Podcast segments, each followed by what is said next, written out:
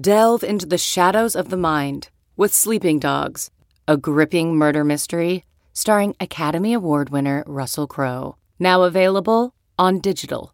Crowe portrays an ex homicide detective unraveling a brutal murder he can't recall. Uncovering secrets from his past, he learns a chilling truth. It's best to let sleeping dogs lie. Visit sleepingdogsmovie.com slash Wondery to watch Sleeping Dogs, now on digital. That's sleepingdogsmovie.com slash Wondery. CarMax is putting peace of mind back in car shopping by putting you in the driver's seat to find a ride that's right for you. Because at CarMax, we believe you shouldn't just settle for a car. You should love your car. That's why every car we sell is CarMax certified quality so you can be sure with upfront pricing that's the same for every customer. So don't settle. Find love at first drive and start shopping now at CarMax.com. CarMax, the way car buying should be.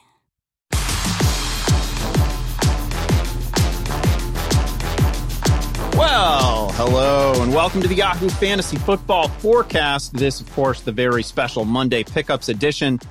I am merely Andy Behrens, your usual host, and I am joined by multisport fantasy legend Scott Pianowski, newly inducted Fantasy Sports Writers Association Hall of Famer, Scott Pianowski. Scott, how are you doing? I'm doing great, and uh, thank you for that lovely intro, and just thanks to everybody who's reached out over the last week. Very, just a humbling experience. There's plenty of people in the Hall of Fame who have bigger imprints on this industry than I do, and there's people who aren't in it who can point to what they've done matches up with what I've done. But um, I just, I just, my heart's very full. I feel like I've been very well treated and supported at Yahoo for the past 12 or 13 years, and other places I've worked have been great. And I just want to say how thankful and grateful I am for the news. And it's just, I've been on a cloud for about a week. So thanks again. Yeah, we are we are going to dive into sort of our usual waiver conversation in a moment, but we just want to pause here for for a sec um, because it's not every day that someone around here enters the FSWA Hall of Fame. You and I have been friends and coworkers at Yahoo since I don't know since you started in when 1979. I think I started in '78. I don't know. It's been a long time. Uh, I think I think it's 2008 for you. Uh, right. 2007 for me. But I, I feel like uh, just in case people who are on Yahoo's platform all the time don't know, um, that was hardly the beginning of your career in fantasy. Uh, you, you'd already been at it for a decade more. By the time you joined Yahoo, you were with RotoWire, you were with Fantasy Guru, um, worked elsewhere. I feel like you've covered something like a half dozen fantasy sports, maybe more. I think you've been a finalist for FSWA awards in pretty much all of them. So just I don't know, tell tell the people like when and where you got your start in the business and maybe who some of the early influences were. Yeah, I was um when I got out of college, I was a newspaper reporter for a solid decade or so. I was I was basically a de facto Pawtucket Red Sox beat writer for a couple of summers. I covered a lot of local sports, a lot of high school sports, a lot of college sports, and some pro sports also. And like a lot of newspaper people, I mean, you you, you go to football games in the rain, the snow, you're doing your own stats, you're a one person crew, and it's, it's a great way to learn just um, w- what is the crux of a story and stuff like that. So I was a newspaper person, probably was going to be a newspaper reporter for the rest of my life. And as fantasy entered my life, late 80s, early 90s, I'm playing fantasy baseball. I start playing fantasy football. I was always pitching to my editors at newspapers, hey, this would be a great weekly column. This is really getting popular. And of course, the sport hadn't – fantasy hadn't exploded yet until the internet came in the late 90s. So cue up the internet mid to late 90s. I was on Prodigy in the mid mid 90s, and, you know, tying up the phone line. You try to call the Pianowski household, you hear the scratchy modem noise and all that. I thought I, I, thought it was so great you could get box scores before a game ended. That to me was like landing on the moon. So so I was early to that. I was early to the pre-internet and you know met people online, made some great connections, and that, that led to an opportunity to work for John Hansen at Fantasy Guru which led to an opportunity to work for RotoWire, which led to another opportunity to work for John Hansen full time. So I bounced between those two things. And those two shops have been really great to me. I have so many friends at, at RotoWire, and I owe so much to John Hansen also. Uh, met Michael Salfino in this in this time frame. I did some freelancing for him. I did some freelancing for Herbie Teope, who you may know is uh, is a great Chiefs beat writer and a must follow if you want the intel on the Chiefs. A bunch of people I'm, I'm not going to mention because this this would just take too long, but but I was early to the internet. I was early to fantasy. I was early to doing this as it, it was a side project. It was a side hustle, and then it became a full time thing. You know, at one point, I, I, moved out to L.A. where the RotoWire guys were stationed at the time. Uh, I certainly worked for for John Hansen for a few years full time and stuff, and uh, so th- these were all great opportunities. And you know, I learned. Um, I'm not sure if you dug up any of my work from 1997 or 2001 that it would it would be as smart and as I'd like to think sophisticated as we are now. I mean, we, we didn't know about so many things. There was no Fangraphs. Uh, there was no sports reference. There, there, was no baseball savant. There was no football outsiders. I mean, we're, we're so much collectively smarter today than we were back then. So I got a chance to make a lot of mistakes and kind of iron out my game while there weren't that many people watching or reading. But, but again, once the internet came along, it was a game changer. Uh, one thing John Hansen did for me that I'll never be able to say thank you enough is he introduced me to Brandon Funston. And when I was on the Fantasy Guru staff, they started doing some of my work on, from Guru was was running on Yahoo. That's how I got to know Brandon. That's how it led to an interview. I you know ultimately Yahoo hired me 2008, and that, you know this has been the best. Uh, I've, I've worked a lot of great places, and I don't mean to denigrate any of them because I'm grateful for all of them. But Yahoo has been the best place I've ever worked at working with people like Brandon, people like you, people like Jason Klabacha. Our entire editorial staff is fantastic. The editors, you know, Maurice uh, Castillo and Matt Romig, these guys, these guys are just top notch people. Um, all the production people who go into who do our podcast make us sound good and you have great ideas like John and Brett. Those those guys are awesome. There's so Sully. There's so many more I could mention. So uh, I got lucky. Um, like most things in life, it's about timing and if you can get in early on something, I got in early on the internet, again, tying up those phone lines with the modems. I got in early on writing for fantasy when, when really all you have to do is say, I want to do something and I'm willing to do it for you know, maybe a modest amount of pay. And they're great. You could be hired in five seconds. You know, it's a little bit more competitive now, uh, but we've never been smarter. I feel so much energy from the people who've come into the industry in the last five or 10 years. It's just so many smart people yeah. now. And if you want to keep up, you really get to put the work in and you got to be conversant in modern. I mean, you think of all the stuff Matt Harmon brings to the table, you know how great he is, or you know how versatile somebody is like Liz Loza, who's uh, terrific. I mean, know, she covers Olympics for us for crying out loud. And you, Andy, you're a, you're an author. You write books. I mean, you've been you've had books optioned for movies. I mean, that's intimidating, but. Anyway, my heart is very let's, full. Let's not say anything to inflate Harmon's ego, by the way. Yeah, it's not fair point. Very fair point there. But bottom line is I, I, work at a great place. I've been supported. I've been helped. I've been encouraged. Um, I've been very thoughtfully edited, which which I think any writer appreciates. So I just want to say how much I, I feel the love of the Yahoo family. I've got some wonderful comments from from readers and listeners over the last week or so. Uh, you know, so you have to do you have to find what you love and and do that for the rest of your life. What I love is sports. I love numbers. I love writing. I love competition fantasy sports gave me an outlet for all those things, and, and I feel very fortunate that it's turned into a career. And I feel extremely grateful that that career has been to some degree validated in the past few days. So again, uh, my my deepest appreciation for everybody who had a role in this, and that's a very long list. You you require almost no editing. I'm just going to throw that out there. No need for you to thank editors. Um, thinking thinking football specifically, what would you what would you say the I, I, I am hesitant to to frame it this way. What would you say the game's biggest change has been?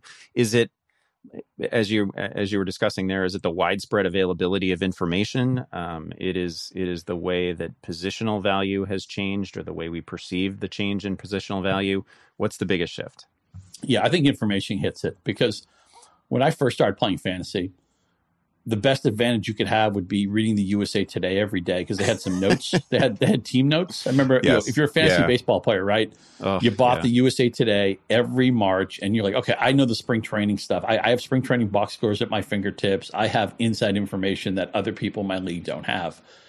Now with with with Roto World slash NBC Edge with with Roto Wire, there are other news aggregators. That of course Twitter is a gigantic news aggregator you're not going to bludgeon your league just because you're in the know and they're not because this stuff is just so readily available now. So it's more about how you play than just having the information and winning that way. I'm not saying you can't have an information edge, but it's man, it's so much smaller than it used to be. It used to be really yeah. easy to know things that your opponents didn't know. That's changed. It's it's more about the knowing your market behavior. Also, I mean, look, the bottom line is this the weakest manager in your league is so much smarter than they used to be. I mean, the people who didn't really know what they were doing, really hadn't done their homework. They were drafting out of a magazine. Those people were dead money 10, 15, 20 years ago. But now, if they link up to the right person on Twitter or the, or the right news information site, I mean, they're going to get steered to pretty good stuff. You know, I mean, will it be enough to win their league? That may depend on a couple of breaks. But uh, the tide has definitely risen because no longer can you just win by getting the USA Today Wednesday afternoon notes. Um, I mean, you know, I'm a little sad for that. You know, USA Today, their tab that they would put out before the college basketball tournament, I man, I used to look forward to that and, and go out of my way to get that. And I'd go to like a, a place for lunch and I'd just spread it out and and devour that. And you know, things are different now. You know, and as a newspaper guy, newspapers are still around, but new, the newspapers didn't really understand the internet game and how to adapt and, and where things were headed. And um, you know, Andy, I was the type of guy who, you know, I couldn't wait till the paper got delivered. I'd spread it out on my on my floor, on my kitchen table. I'd eat a couple bowls of cereal, uh, and, and, try to figure out, you know, what, did Tony Gwynn get three hits last night or something like that? Um, it, it's different now. We don't. I, I, still remember what it was like to watch the ESPN Sports Center on a Sunday night to catch up to everything that happened. We already know that stuff now. Nobody does that anymore it's all about forward spins and stuff. I am not saying that ESPN isn't great. You know, Scott Van isn't it is, isn't it wild now how anytime like there can be the slightest hiccup in live scoring and there'll be like a half dozen people who yell at you and man like when we started playing fantasy you had to wait a day you know you needed a you needed a paper you needed you needed a, a news source that wasn't going to hit for like 24 hours the first fantasy football league i was in was commissioned by this guy named mike washburn and what we used to do because he was the commissioner and I got in and I was of course the most obsessive person in the league. So what we would do is we would call each other on Monday or Tuesday and go over. We would both do the hand scoring, and it was and, and it was very simple. There was no, you know, you'll be happy to hear there's no PPR. Um, you you only got certain bonuses at certain rushing plateaus, then the touchdowns were worth points. But we would match our scores, and we we took it. It was like a, a personal pride if if you had a clean sheet and the other guy had the mistake. You know, we we were always like kind of razzing each other if somebody missed a two point conversion or something like that. But uh, that was fun. Yeah, we did. A, you know, the first fantasy baseball league I was in was scored on my. I had a word processor. It wasn't even a computer. It was a word processor that so I like did a Tandy? Uh, I think it was a Smith Corona. It, actually did. A, it was a really good job. The thing got they got me through all my term papers and everything. You, you had a disk you could save it on. Again, back back in the day, this felt like I was going to the moon. Now somebody would look at it and be like, "You couldn't get you know ninety cents for it at a garage sale," but you know, he got me through where I needed to go. So, uh, suspiciously, by the way, Andy, I won the first fantasy league I played in, a fantasy baseball league. Was that because I was the commissioner slash stat keeper on my Smith Corona word processor? You know, we'll never really know. I'm glad the FSWA didn't do an inquiry into that league. You know, maybe there might have been some improprieties. Maybe I made a trade that was 30 minutes after the deadline. I don't know. I'm not saying these things are true or false. I'm just saying it was a different time back then. But uh, man, did the, the ultimately, what does the internet do? Right, it's a game changer. It keeps score for us. It allows us to make friends with people uh, who live different parts of the country, different parts of the world. You you know from Fantasy Football Live. I mean, it's not unusual to get a question from somebody who's watching these games right. in the middle of the night because they live somewhere else yeah. entirely. You know, maybe they're a service person, serve you know uh, somewhere you know halfway across the world, or maybe they've settled in, in Europe or wherever it is. And um, so the world has gotten a lot smaller since the internet came. It's a lot better. You know, I, I think we have to train ourselves. Don't don't think 15 minutes into every Sunday you have to figure out if you're winning or losing your games. Let the the week breathe a little bit. Um, you know, but the internet has given me a career. It's given me the opportunity to make wonderful friends who I probably wouldn't have met in, in a different lifetime. And um, again, very grateful is, is what you're going to get from me. I um, appreciate everybody who's who's done something that's helped me along the way. I think you are potentially dramatically underestimating the uh, resale value of a Scott Pianowski game used Smith Corona. By the way, just going to throw that out there. Um, I'm, I'm, not gonna I'm not gonna embarrass you by keeping the spotlight on you any longer here, but just congratulations to you again, uh, my friend, on an overdue and a richly deserved honor.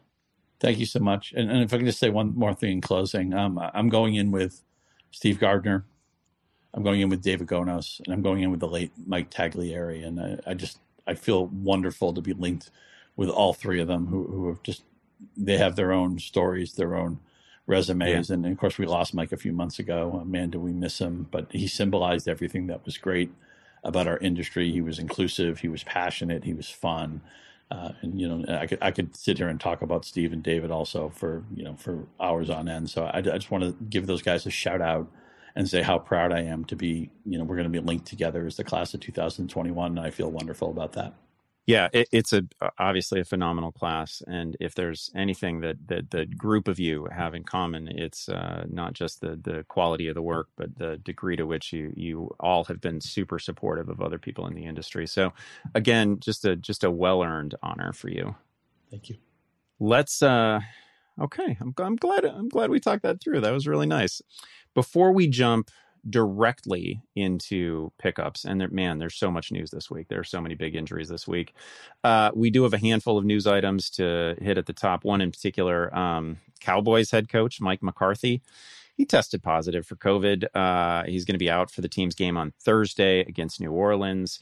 Schefter was reporting that there are up to eight positives within the Cowboys organization. Uh, perhaps by the time you're listening to this this podcast, um, we're going to have more information. It's going to be a greater number. Certainly hope not. This is this is a team that was already dealing with just a medley of injuries and and various issues. The receiving corps uh, has been banged up. Uh, CeeDee Lamb, of course, was out on Thanksgiving. We've got Zeke Elliott just sort of limping through games now, but seemingly determined to to continue playing through a knee issue. I don't know. What's your what's your read on the Cowboys right now? Nobody's. It's not like anybody's coming to take that division, so they're not they're not necessarily losing ground. Uh, and maybe when everybody comes back, it's all going to be okay. Yeah, they probably got a break with Philadelphia losing to the Giants on Sunday because the Eagles have a very easy schedule down the stretch, but it was presumed that they would take care of business at the Giants. They obviously did not do that. I'm excited to see. Nobody feels good about injuries, but Ezekiel Elliott is just another reasonably talented running back. He's not like just this generational trample over people. He's been actually a very mediocre receiver by efficiency. And although I, I think the way they were using Elliott and Pollard was reasonable, like kind of a two thirds, one third, Thunder and Lightning, I am excited to see what Pollard could get done in a in a starting role. You have to be careful with these guys, what they do in limited. You know, just because a, a, back who's playing, you know, the seven to ten touch role, you can't automatically just take that efficiency and apply it towards a starting role. It'd be like a baseball yeah. reliever, right? It's like, oh, you know, Josh Hader's untouchable in relief. What if we made him a starting pitcher? Well, his ERA would go up. I mean, he'd, he'd be asked to go deeper in games, and he wouldn't be able to just throw with his hair on fire. There's some. It's, it's not a direct comp, but that's kind of what goes on with with running backs where just because you, you ran great as a, a, backup doesn't mean it will apply as a starter. But I, Tony Pollard's somebody, the moment he was a starter for Dallas, behind his what is a good offensive line, they got their left tackle back in the Thanksgiving game, which really did help. Uh, he'd be a top 10 player for me and somebody I could easily see being a difference maker if they can't have Elliott back. It hurts to not have CeeDee Lamb on the field because he's their best receiver. And Mari Cooper's a heck of a football player, but Lamb is the one – that dictates coverage, tilts coverage, and even when you're not throwing the lamb, it just helps that he's on the field. Defenses have to be concerned about him at all times. So I, hopefully Lamb can get back for that New Orleans game. And I'm also hoping you know, to mention the Saints. I mean, man, they were so hard to watch against Buffalo. The offense missing a lot of key personnel as well. When I, I know I've wasted a lot of time talking about Taysom Hill and it's gone nowhere. Are we finally has Trevor Siemian done enough to lose that starting job? Is it what's the story with Taysom Hill? We don't know because I feel like net, if, if Taysom Hill was the in case of emergency break glass player, guess what? There's an emergency, Sean Payton. It's time to break right. that glass. If you have a card to play, it's time to put it on the table. Yeah, we. I feel like we talked about this last week. Sometimes, you know, even when when Siemian kind of backdoors his way into a decent fantasy performance, it's the direct result of of him basically uh, playing them into a situation in which they're behind by multiple scores. I mean, it's been it, has been a hard watch, uh, not just you know not just last week, but prior to that. So I like I, I don't understand the point of Taysom Hill if if you're not going to you know break glass right now and and install him as the team starter. They were obviously successful with him at the controls last year. It's a somewhat different offense, but it's not like it's not like we're talking about some elite passing game that you'd be interrupting. I mean, that just simply hasn't been there all year. It's been a low volume passing attack all season. They were they were sort of working around Jameis Winston uh, prior to his injury, so I, I I can see no reason why they wouldn't why they wouldn't shift to Taysom Hill. And of course, may, may, you know, maybe that's just the selfish fantasy manager talking because we know that when Taysom Hill is is under center, it, it's a bit of a crapshoot for everybody else. But he's almost certainly going to be a top ten, top twelve fantasy QB. I agree with that. I also I'll probably mention this tomorrow when we tape with Frank Schwab for the handicapping. I think I've gotten the Saints wrong every week. When I didn't believe in the Saints, they've surprised me. They've beaten teams I didn't expect them to beat, but they also found a way to lose at home to the Giants. They, they did not play well at Philadelphia. Um, I, I, wasn't. I didn't feel great about the Buffalo Saints game anyway, but Buffalo clearly dominated that from start to finish. So uh, maybe just my opinion on the Saints this year doesn't mean a lot. I don't think I've gotten much right with this team, but it's time. It's time for Taysom Hill, and I and I want to see it. And it's also time for Tony Pollard, and I want to see that. I, I hope that Tony Pollard, not that I wish anything poor on, on Zeke, but it's time to give this guy 18 to 20 touches and see what happens. Well, this is a this is a good segue to actually talk about the running back ads for this week. Um, and I'll I feel like we should almost break out the Dalvin Cook Alexander Mattison situation separately because there was certainly in a in a week that featured a, a number of notable injuries, there was uh, potentially none bigger than Dalvin Cook's shoulder issue. And Ian Rapoport has had basically all of the all of the early reporting on this. Dalvin Cook suffered the shoulder injury, was carted off, seemed pretty emotional as he was getting carted off the field. It ends up being both a dislocation and a and a torn labrum. It is not believed to be season ending, but what that means is a little bit unclear, right? That could that could mean he comes back in January and is not particularly helpful uh, in your in your fantasy season. But it's not you know it's not the worst case scenario necessarily for Cook.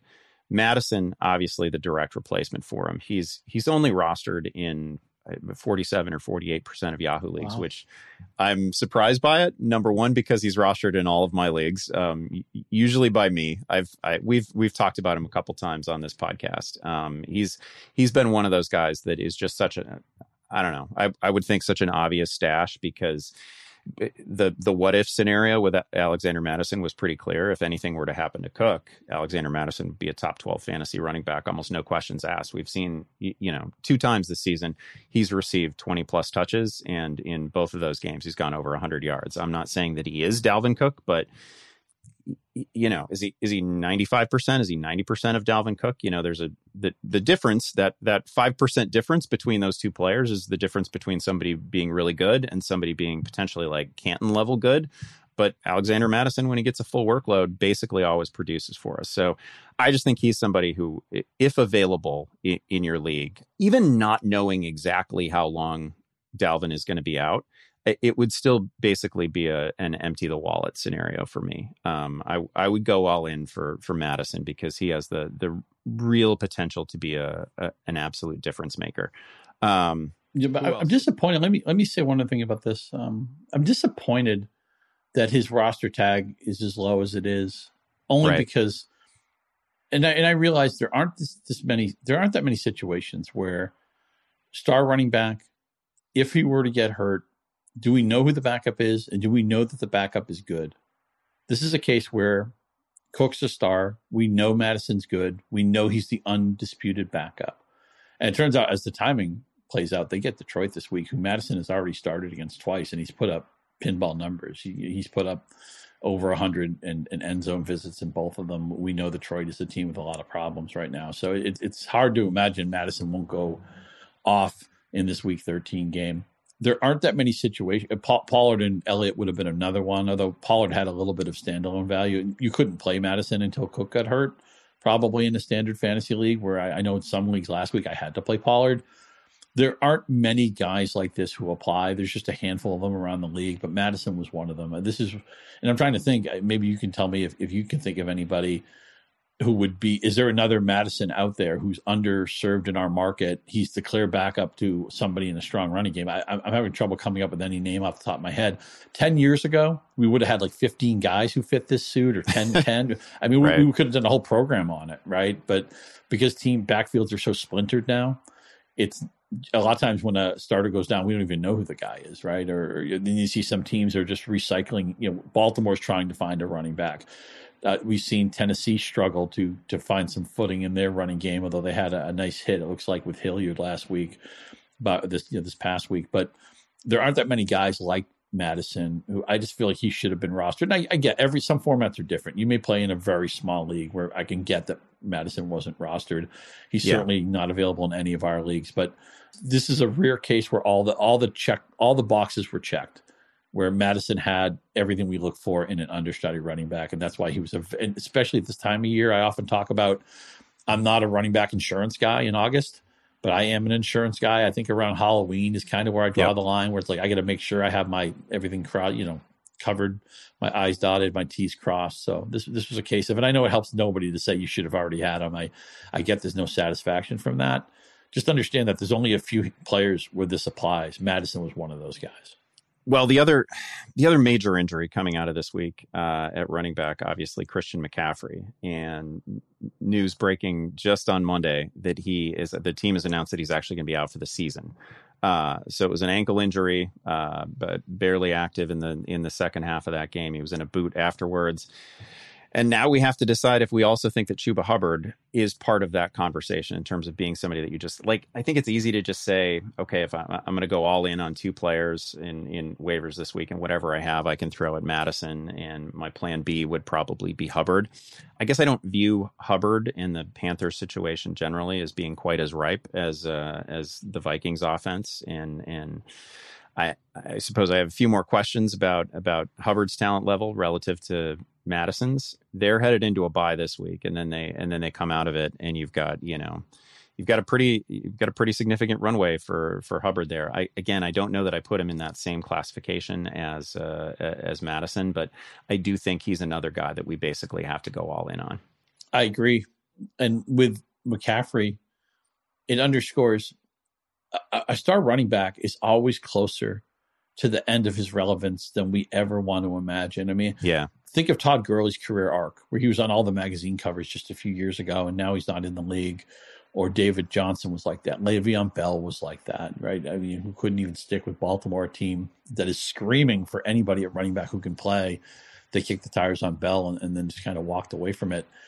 The shelf life for a running back, it, it used to be, we used to get nervous when these guys hit 30 now we're just nervous when they hit their second contract, right? Uh, when because yep. it's just so hard to stay healthy, it's so hard to stay productive.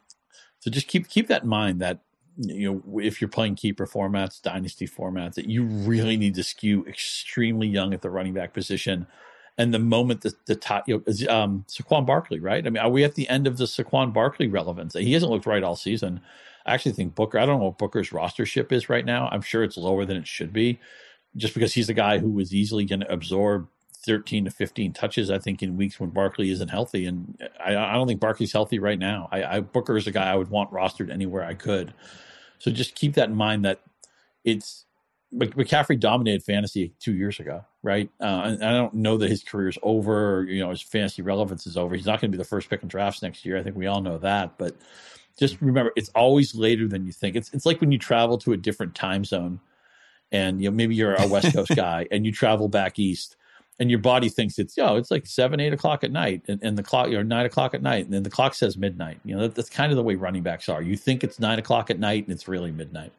Uh, as far as Hubbard goes, I, he, he, I think he's like a league average player. I, I don't think he's anything. There's no special attribute to Hubbard's game. He was famously drafted because Matt Rhule's wife thought he was a good player in college, and that that enabled them to take a second look at him. And this Carolina offense has problems, right? They have a quarterback who right now isn't particularly accurate. He may be somebody who steals goal line rushing, which would take out of Hubbard. I mean, I'm thinking I don't know who Carolina off top of my head plays next week, but I think Hubbard's not even not an automatic starter. This is not a Mattison situation or a Pollard situation where the moment they get elevated, you would start them, no questions asked. I don't think you'd even be asked about them on Fantasy Football Live or in the chat that I do on Sundays. Hubbard is a okay. I'm glad I have him. Maybe I start him. Maybe I don't. Yeah, he has averaged three and a half yards per carry for the season. Obviously, hasn't taken on the same receiving workload that we would have imagined for Christian McCaffrey or that a healthy McCaffrey would have would have seen. Um, they come out of their bye with a matchup against Atlanta, which is fine, but then it's Buffalo and then it's Tampa so it's tough sledding. He is a player that's in line for you know 20 plus touches behind a, a, really messy offensive line. But I think we're in the same place on Hubbard where you you kind of got to do it. Um, you certainly have to do it if you were if you were tied to Christian McCaffrey. Um, and, and you know, good luck finding another player who's in line for 20 touches, 20 carries in any given week. Like they're just they're just not out there, right? So you you basically have to be the way I would prioritize these two main ads, I think, is is obviously Mattison first and then and then Hubbard second. And I understand why Hubbard is so widely available. I think he's available in about 70% of Yahoo leagues right now. Um, because as soon as McCaffrey came back, um, Hubbard's value just absolutely evaporated. But he's right back in the game and he's sort of in our fantasy plans, but just keep in mind that the that the schedule is a bit rough. I think uh, I think the other guys that we need to discuss here, and, and, again, somewhat separate category, right? We also had we also had a D'Andre Swift shoulder issue uh, that does not certainly seem as serious as Cook's. Um, so the other guys that we have to talk about, Jamaal Williams stepped into a pretty big workload on Thanksgiving. Matt Breida kind of popped again, right? Um, he's interesting. Zach Moss was actually inactive in that game, and and Breida was sort of the you know, I phrase it however you want, the the one or the one A uh, alongside Devin Singletary. Uh, he's he's scored touchdowns uh, in I want to say it's three touchdowns now in, in his last three games. So he's got a little bit of value, or as much value as a Buffalo running back can possibly have. You mentioned Dontrell Hilliard. He's going into a bye. I think he's pretty interesting though because he's a he's a fully capable receiver. Went over 100 uh, rushing yards, certainly passed the eye test. Had a big gain to my eye, he's he's simply a better runner than Foreman. We could disagree on that, I guess. We probably don't. I don't think we do. Foreman has been, I, I think, quite often a, a rough watch. Who who uh, I mean, I think you also have to probably tie yourself to Foreman if you'd been a if you'd been invested in in Henry at all, right? Like he's still getting carries, he's still getting touches. I don't think that's going to change, but I think that's going to be perhaps even a three man committee when they come back from the bye, right? If Jeremy McNichols uh, is is presumably over his concussion symptoms. Yeah, right. When when the case with Breida, anytime you can take a nebulous backfield and go from three to two, so so Moss did not play as you mentioned on Thanksgiving night, which means a three man backfield became a two man backfield. Used to be in back in the day, it was the, the goal was to go from two backs to one back. We hated the, the running back by committee. Now most teams like to have a running game with with two backs who are going to get projectable volume going in. It's when the third back is interspersed there that things get complicated. So Breida becomes fantasy playable if we can reduce this to two running backs. Buffalo won the game in New Orleans. They won it convincingly. Breida's popped for three straight weeks. I don't see any reason why, again, their showdown game against New England, why they wouldn't go with Singletary and Breida and Moss be scratched again. You know, assuming nothing happens this week in the practice reports and all that. I think that's their plan. I think Matt Breida's very playable. I, I actually tried to add him in the Charles Robinson League. I did add Breida a couple weeks ago, and then because unfortunately I have Baker Mayfield in that league. I felt I needed to have Case Keenum because Mayfield's got like 17 things wrong yeah. with him right now. And so I had to make a tough cut. I had to cut Breida uh, in advance of last week. I didn't want to do it. And then we scored a touchdown. I was kind of sick about it. But um, because Buffalo's going from three to two, that makes Breida valuable for sure. The thing with Jamaal Williams is that Detroit offensive line, uh, one, they can't block. And two, they make up for their inability of to block by actually holding. I mean, I have you ever seen? I, I, was convinced that the officials. I know complaining about the officiating is is not particularly fun, but there's so many holding calls on Thanksgiving, and yeah, you know, the, the, Lions. Um, you know, they they pretty good job of getting their hands on the jerseys, and it's not like they were playing the 1985 Chicago Bears. They were playing the 2021 Chicago Bears, a, a decent defense, but um, but I think Williams might maybe his power running ability and ability to bounce off tackles, maybe he can do better uh, with this offensive line than D'Andre Swift could. I'm not saying he's better than Swift. They're different stylistic runners, but hey, bottom line is this: Williams probably has project projectable double digit touches going into the coming week. Um, what do they get? Minnesota this week again. Mattison's going to go off on the other side of that, but yep. You can tell yourself a story that Williams could get 10, 12 carries, maybe a handful of catches, and there uh, that's going to what's it going to make him like running back 19 or running back 22 or something? I mean, that's going to make him playable. I think it was also pretty clear when when Swift was healthy in that game that Williams was going to have a pretty significant role. Great point. Great point. So it, it's not going to be the prettiest thing. You may not want to watch it, and you may just have to hope that maybe Williams falls into the end zone at some point. You know, get some touchdown deodorant in your life, but he's going to have double digit touches this week, and there aren't that many running backs we can ever say that about with confidence before the games are played. Yeah. Those are players who become fantasy valuable. So I think you have to throw some money at Breida. You have to throw some FAAB resources at Williams, even if it's you know you're doing it without a net here. The, these guys have zero floors. Matt Breida could get four touches. He can, he's had a significant injury yeah. history, which is partially why he's bounced around the league. So I, I can't guarantee you that Breida is a sure thing. None of these sure, you know, Mattison probably a sure thing. These other guys are not sure things. But uh, in, in, the case of Hubbard too, they don't play this week. So you, you bid on Hubbard, you're going to have to wait a week for a player who may be a league average running back. But you know, you have to play to your situation, and um, we always need running backs. It's just what you what's playable at running back two or at flex. It just come down so much than what it was three, four, five years ago. Yeah, agree with that. And I think uh, again, Mattison is just the absolute clear priority here if uh, if he is still available in your league. Can we before we before we transition to quarterbacks, can we just can we just pause to appreciate uh, Joe Mixon? He's he's a guy who's carrying me in a in a couple of different places, and he's you know he's one of those guys that I feel like a lot of people were out on coming into the coming into the season. People had had kind of sworn him off because they had a a bad taste from last year. That guy has scored twice in each of his last four games. He is averaging a career high 84 rushing yards per game. The man has handled 62 touches in his last two games, which is just not something that you see in the current era. Uh, and he's got he's got like five games with at least four receptions. He's been he's been one of those correct answers from the from the first round and second round. And at running back, there haven't been that many of those, right? We've already talked about a bunch of guys who've who've dealt with injuries. So Mixon has just been terrific, and he's man, he's he's this good when Cincinnati wins and when they lose. That's you mentioned, you know, teams that that you have a very difficult time getting a read on earlier. That's been the Bengals for me. It's not like I can call what the Bengals are going to do week in and week out, but pretty much every week Joe Mixon makes noise. Yeah, I've had my missteps for the Bengals too. I mean, I, I wrote them a love letter in my Sunday column after they beat Baltimore, and they celebrated that by going and losing to the Jets, and then playing a, a, very ugly game against Cleveland. So I, you know, I'm like, okay, can I really trust the Bengals? And since then they've beaten the Chargers, and I, man, did they absolutely just woodshed the Steelers, and it's it's just hard to watch that Steeler team right now on both sides of the ball. And with Mixon, I think he's been screened by early in the year Derrick Henry ran the running back position. He was all the rage and offensive player of the year favorite and all that. And you know the debates: is he an MVP candidate? No, running back can't win it. Blah blah blah. And since he's been hurt, Henry's been hurt. Jonathan Taylor's taken over. Right? He had that fifty plus point game last week. Those are extremely rare. There's been like nine since the merger. Even yesterday against Tampa Bay, Monday the Sunday game, Taylor wasn't at his best. He he still got what you know, hundred total yards or so and another touchdown. I mean that, that's that's a quote unquote bad game for Jonathan Taylor. Now he's going to probably right. end up like running right. back nine or something on the week. That's how dominant he is. So Mixon has been screened by those stories, um, but the thing with Mixon is I never know.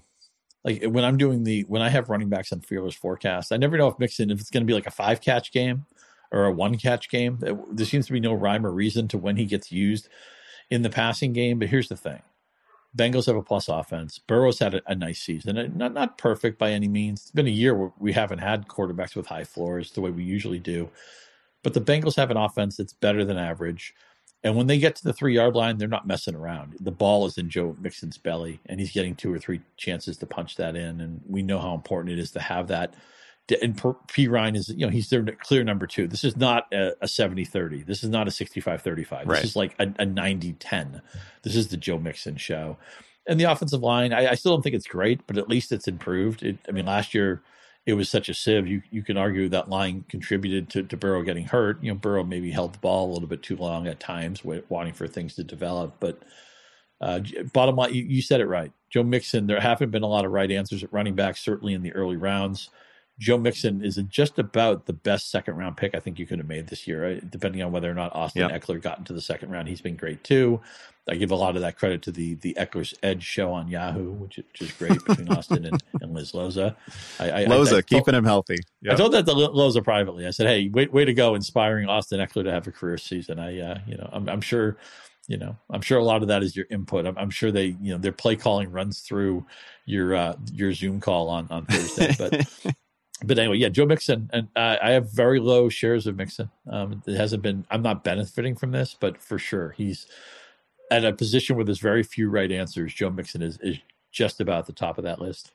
I feel like he's one of those guys that the you know, and it, sometimes it feels like the fantasy community is is split a little bit into the uh, you know into the into the more uh, analytically inclined folks and the and the tape watchers, right? The the people who who just watch every snap of every game. But I I'll just say it's been a pleasure to watch uh, pretty much every carry of Joe Mixon's career because even like even in some pretty rough years, like when when nothing went well for Cincinnati, it that guy that guy always had a knack for um, and would still have a knack for being like you know he can be met in the backfield by like two guys and produce the most miraculous like two yard gains that would be you know that would be pretty significant losses for other runners. Like you could just always see it.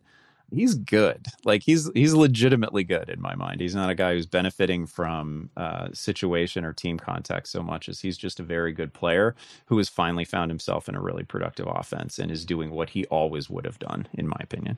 But what makes things tricky i talked earlier about how running backs careers were always closer to the end than we want to admit. Yeah.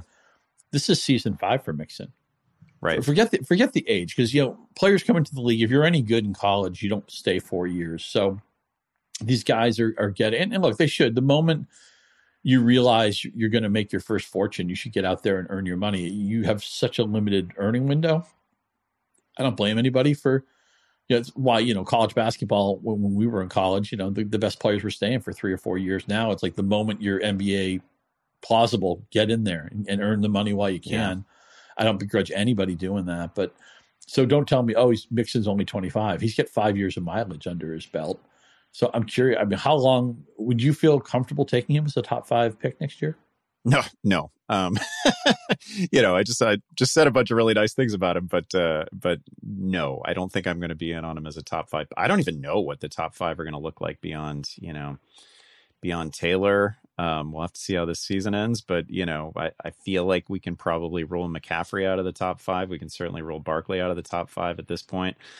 Dalvin Cook's going to go into next season with two damaged shoulders. Um, it's there's going to be some upheaval there, and there's going to be a great desire to, uh, I think, probably load up on on receivers at the at the top of the first round. So, who who, who would they be? If if I told you in a keeper league you could keep one receiver right now at no specific cost, he's just on your roster. Who would you take?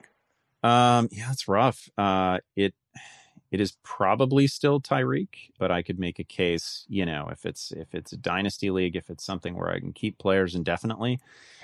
Is it Justin Jefferson? Is it CeeDee Lamb? Um, I think those guys are are both in the conversation for sure. Say it's the one shot deal. It's only a one year thing. Would would Davante Adams or or Cooper Kupp enter that conversation? Kupp perhaps more so than Adams. I mean, I think Adams is as good at his job as anybody in the world is at their job. Um, there's just a little bit more uncertainty to the to the quarterback spot for Green Bay, right? Like, who knows? Like, Green Bay might just be the the NFC favorite right now, and of course, if they you know if they roll through the Super Bowl. can you can you really can you really let Aaron Rodgers go? Could that really happen? Maybe it could happen. Um, but if if that were to happen, it would obviously change things uh, for Davante. So it's hard to it's hard to really plant your flag there right now. So for me, it's probably it's probably Tyreek. I'm man, I'm really a Jefferson guy. I love that Minnesota. They haven't gone all in with peppering Jefferson, but at least he's finally like that. The eight to ten targets are coming standard now. Where there used to be games where he might get four to six, and that's just a sin. I would have no problem if they just said, "Look, he's going to get 13 looks a game."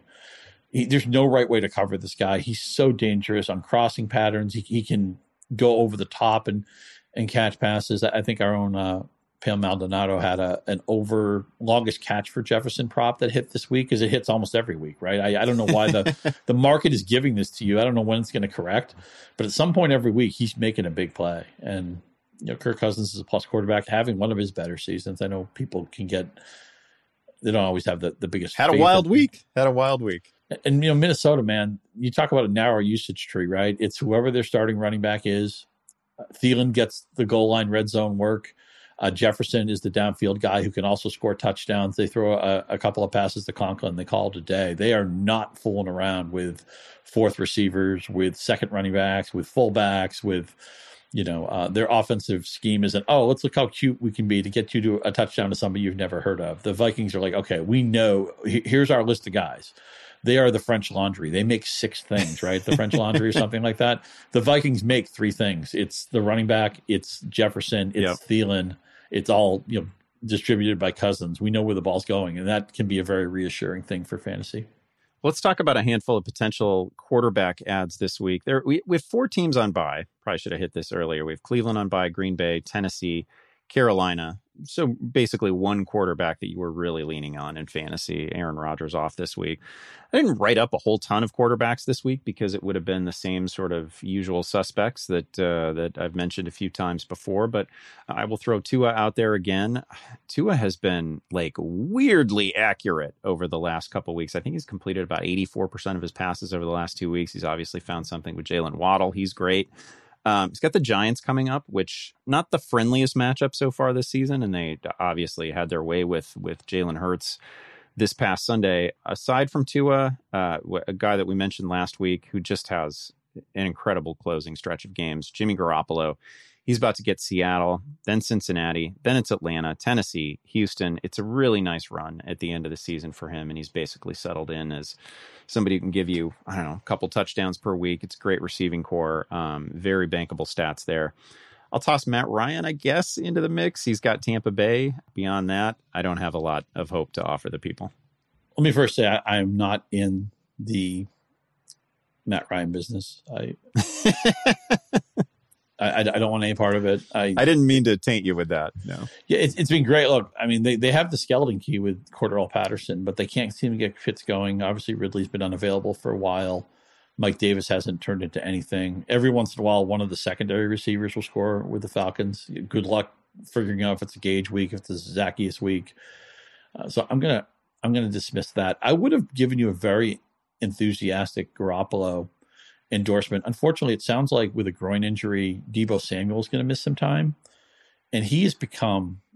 And look, Elijah Mitchell's great, and you know I know we're not here to say anything but glowing things about George Kittle. His blocking was fantastic. I, I hope you're in a points per block league or points per pancake league because he was just running. This is the offense that Kyle Shanahan wanted, where they're going to physically, they're going to run the ball dominantly. They're, they're going to be creative with their running game. And, and Deebo, I like to mention Deebo and Patterson together because I think this, was, this league is headed where we're going to have more players who are hybrids, where they get the ball in the passing game, they get the ball in the running game, and then people complain at us, how come Deebo's not a running back? Blah blah blah blah blah.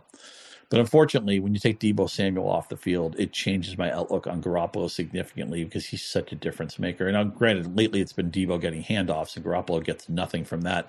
He has to go to the Patrick Mahomes school of thought. You know, give, give him that little shovel pass so he, he, can get all the cheap yards when you, you give it to to Deebo. Yeah. But that makes me like Garoppolo less than Tua. I admit I've gone back and forth on Tua. I've done some Tua flip flopping but he looks comfortable right now. That defense is playing a lot better. I mean, uh, uh, hats off to Brian Flores, right? I mean, he made Lamar Jackson look really bad a few weeks ago. They may have ended the fantasy relevant portion of Cam Newton's career with that game on Sunday.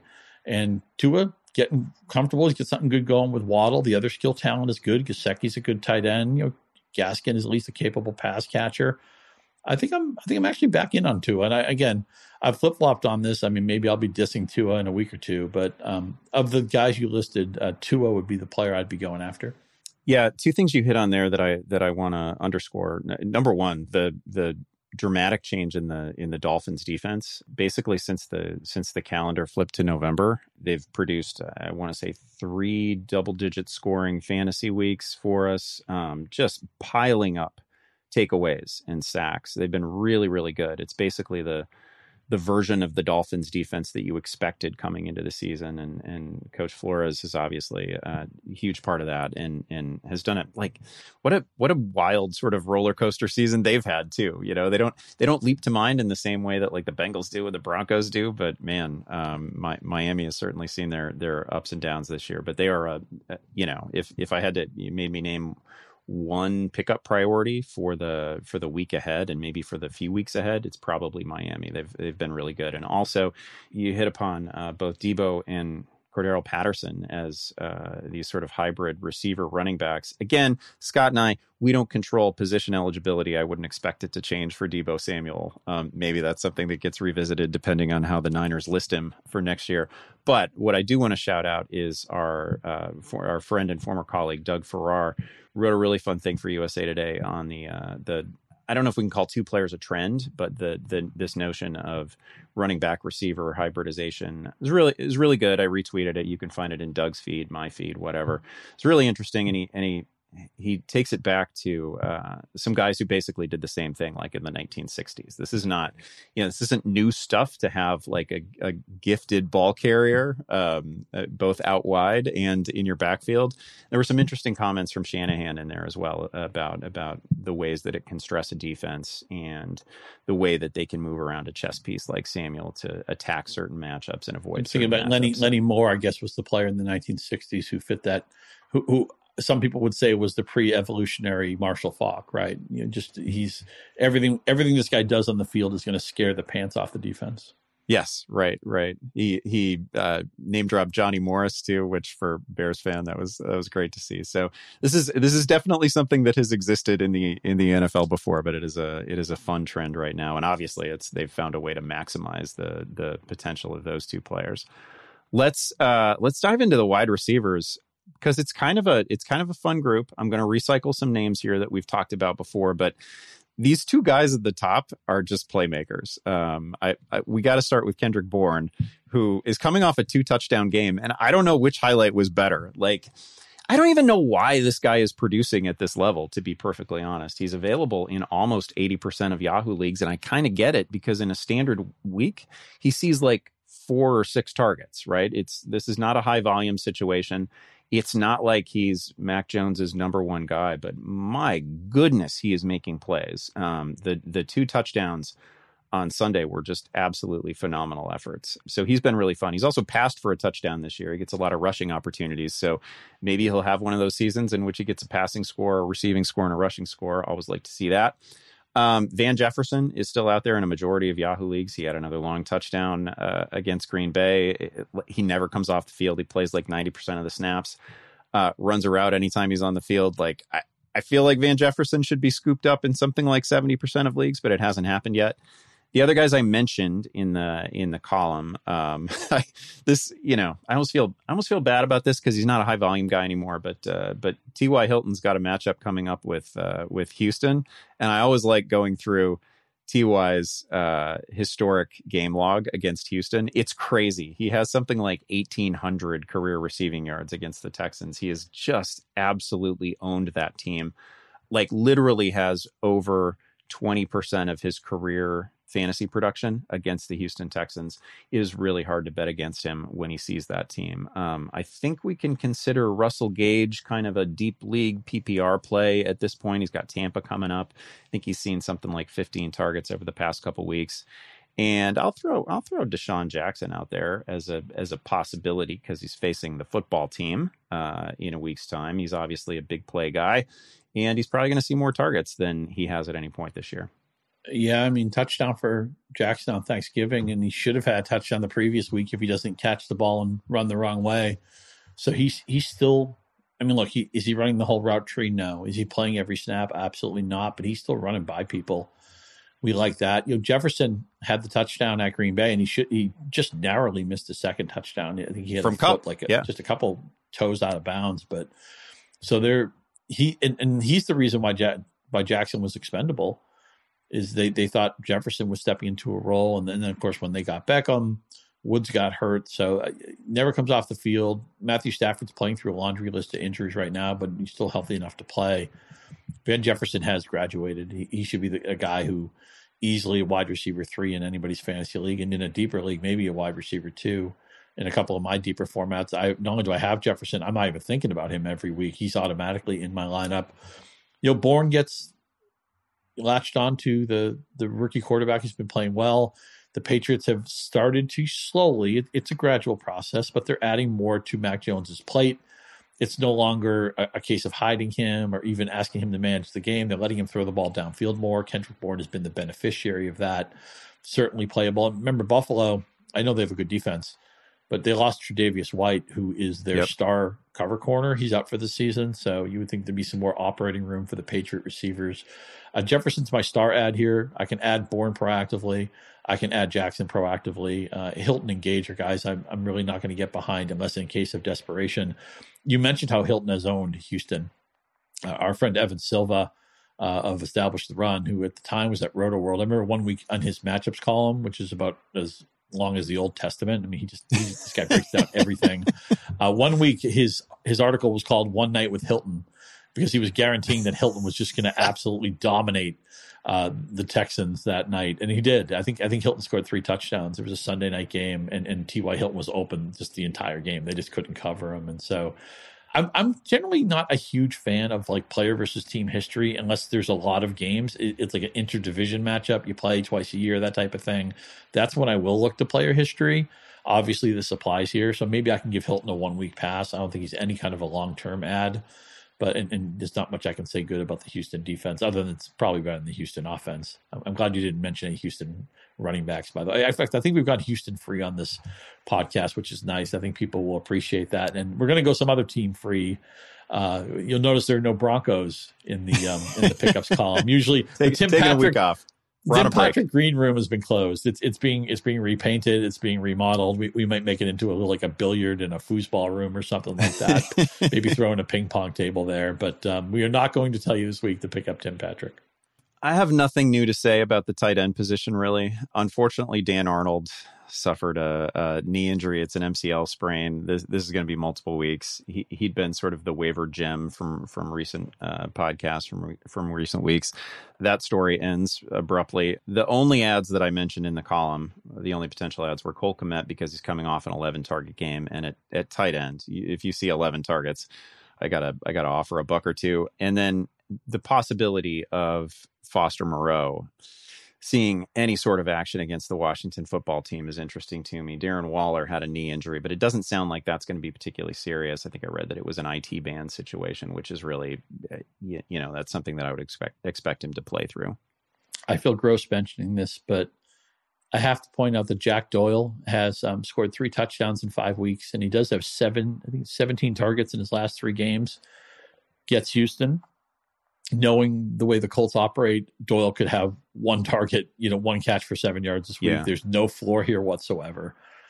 But at least he's been comfortable with Wentz. And you know, I thought Wentz had a, a, typical Carson Wentz game. There were some bad plays. He took some bad sacks. He threw one awful pick. He threw a, a pick at the end of the game that he had to throw because they needed a Hail Mary. But at least Jack Doyle's in their circle of trust. I, I wanted Mo Alie-Cox to become a thing and, and the the Colts, you know, same. Yeah, they want Doyle to be on the field. Just I think we have to mention that his role has perked up in recent weeks. So if you're really, des- I mean, if you rostered Arnold as it were, that tells me you didn't draft an early tight end. You were probably a little bit desperate at that position. If the names that you provided were perfectly reasonable aren't available, maybe Jack Doyle is your okay. I got to pick up something. I got to hope just to maybe just bail out with a touchdown. Perhaps Jack Doyle can do that.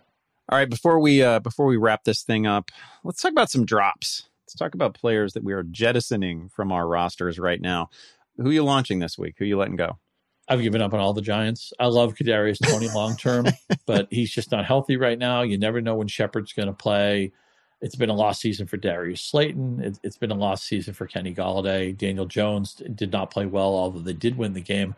I think the Giants at the point now where they they actually like their defense a little bit, and they feel like the offense is just don't lose the game for us. Um, I, I know they did switch coordinators. Um, Jason Garrett was was let go a week ago, so now we needed Freddie Kitchens back in our life, right?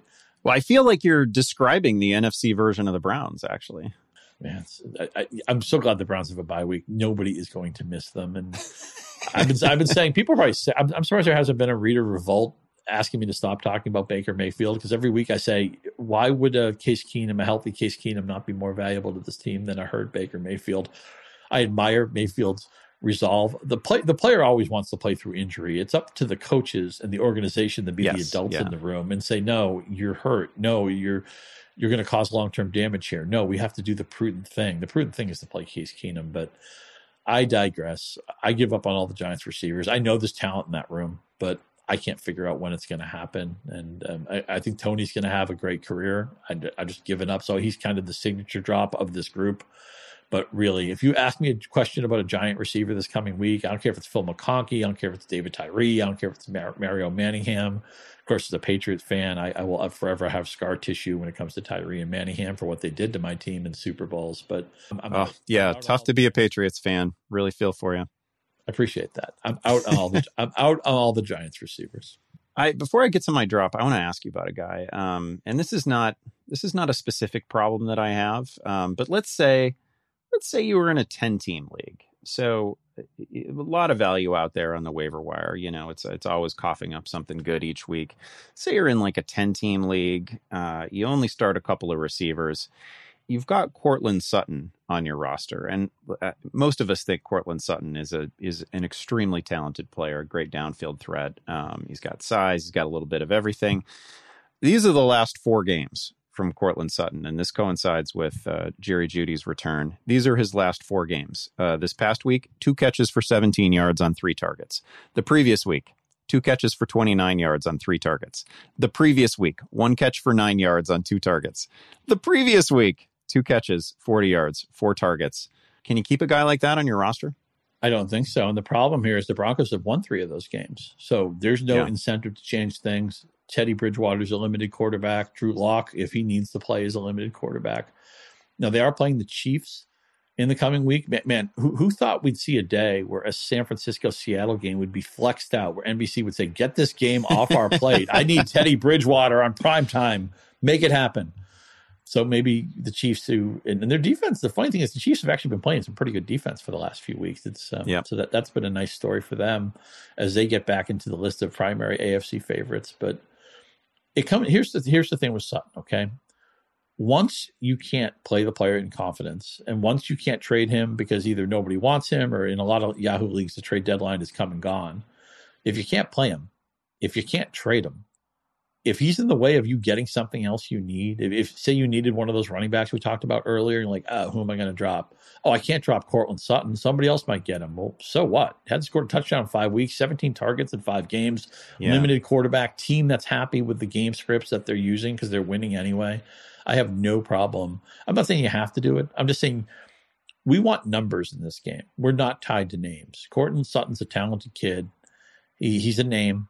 And maybe next year when they have Russell Wilson or Aaron Rodgers or whatever quarterback they bring in, which I assume they're going to do, yeah, I, I, might be drafting Courtland Sutton in the fifth or sixth round or something like that. Right now, I don't trust Courtland Sutton. And if you don't trust him, that means to me he's at least somebody you could drop. I'm not saying you have to drop him. I'm not mandating a drop. Just remember, we're just trying to win the game here. We're not we're not trying to put out an all-star team. We're not trying to market this team to investors. You just want points. You just want players who are getting opportunity. And right now, Courtland Sutton is not getting any opportunity. Yeah, we feel the we feel the same way on on Sutton. I'm in the I'm in the same spot. Like I don't I don't have him in a league that small, but I think if I I think if I rostered him in a in a ten teamer, he he might have been gone a week ago, and I I don't think I could hold on right now. Uh, my official drop, however, is going to be Cam Newton, and I I realize this is a guy that I just hyped like a week ago as a as a pretty interesting, plausible. Hey, is he a top fifteen quarterback rest of season? Cam just gave us a, stat line that we do not see very often in the NFL. He went five for 21, uh, 92 yards, a couple of interceptions, no touchdown pass, had a rushing TD. I was, you know, I, I was pretty excited about him. I will admit that just like two days ago. Today, I, I can't really imagine holding on to him as he heads into his bye week. We now know that Christian McCaffrey is not going to be there on the on the backside of that bye week, right? Like he's going to come out of this, and any any cheap and easy yards uh, to McCaffrey are, are just simply not going to be there. Haven't seen enough. I I hope it gets better. I assume that he's going to remain the quarterback. It's still a nice story to have to have Cam Newton back in Carolina and at the controls. Um, and again, he just showed up, so maybe our expectations were were got a little bit ahead of where they should have been. But uh, w- without McCaffrey there, I just don't like this setup, and I don't like what I just saw. Yeah, five for 21. I mean, if he, if he was a three point shooter for the Charlotte Hornets, you would take that, but that does not work as an NFL quarterback. One of those completions, by the way, was a complete coverage bust. The long pass to DJ Moore was really just a gift from, yeah. the, from the Dolphins defense. And look, I, last week I was talking about, and, and, I still believe in this, how important it is to have a rushing quarterback. Jalen Hurts was a, a, DFS play I got behind this week. That did not work out, although he did have Same. a lot of rushing yep. yards. He just, you know, he needs to get the ball in the end zone a couple of times. That didn't happen. But I don't know that Newton has anything to now. Look, again, we love running quarterbacks, but you have to get you have to have something solid that we can project you for in the passing game. And right now, Newton's arm doesn't have that. The attrition he's taken, and I also think, and I know people go crazy when you mention quarterback wins and stuff like that. I mean, Newton's had three winning seasons in his career. You know, I mean, yeah, he had the great fifteen to one MVP season. They went to the Super Bowl that year obviously football is a bunch of moving parts. If a team has a losing record it's not just one person's fault. It, it, can be the offensive line it can be the play calling it can be the skills uh, position players the defense it can be bad luck with your kicker wh- whatever it is. And football's very complicated. So to give win and loss credit to one person is not perfect. But i don't think it's, it's a metric that has absolutely no value either. And uh, you know cam right now is probably somebody who should be a backup with a team or a low end starter. And I, I just don't trust his passing game. They're going to lose all those easy passes to McCaffrey. They've had a, a lost season from their secondary. Uh, Robbie Anderson has not been reliable. Marshall yeah. didn't even dress this past week. So you got DJ Moore and a whole lot of all of a sudden this Carolina offense that was pretty exciting. It looks like DJ Moore and nothing right now. And here's the other thing: you mentioned the bye week, and one thing that we have now with the longer fantasy season is there there are bye weeks that are coming in later. A lot of people listening need to win. You're in the playoffs already, right? You need to win, or you're eliminated. If somebody does not age your objective, especially at a position like quarterback, where there's always a fairly high replacement value in most leagues, if this person doesn't help your objective, man, and you got something you need, uh, you can't hesitate. You get to run the risk of it. And if somebody else gets Newton and beats you with him down the road, so be it. You, you get to live for today. You get to play for putting the best team on the field in week 13. That has to be your priority. I agree with it.